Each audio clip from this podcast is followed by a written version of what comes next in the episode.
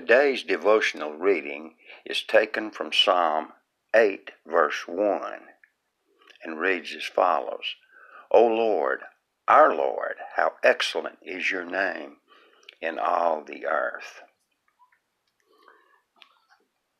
A man had a good reputation as an upholsterer. He believed in doing every job right.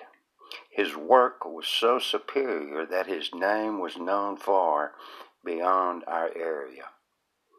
He had upholstered furniture for the state capitol, for top hotels, and for some of the wealthiest people in our state. Because of the quality of his work, he had made a name for himself. God's excellent name is also known because of his workmanship. In Psalm 8, the psalmist said, In effect, look to the heavens, see the majesty of God reflected in the planets and the stars. Look at the marvels of the sea and the wonders of the animal world, amazing and wonderful cre- creations from God's hand that live together in awesome, inspiring balance and beauty.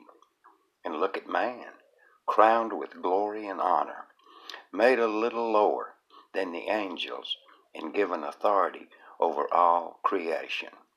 We can read that in Psalm 8, verses 5 and 6. So let us praise God, the one who spoke the heavens into being by the word of his power, the one who keeps the stars and planets spinning on their unseen courses.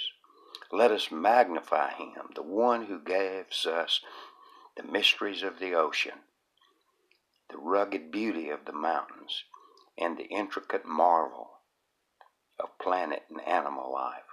Let us exalt him, the one who made us and crowned us with his glory and honor.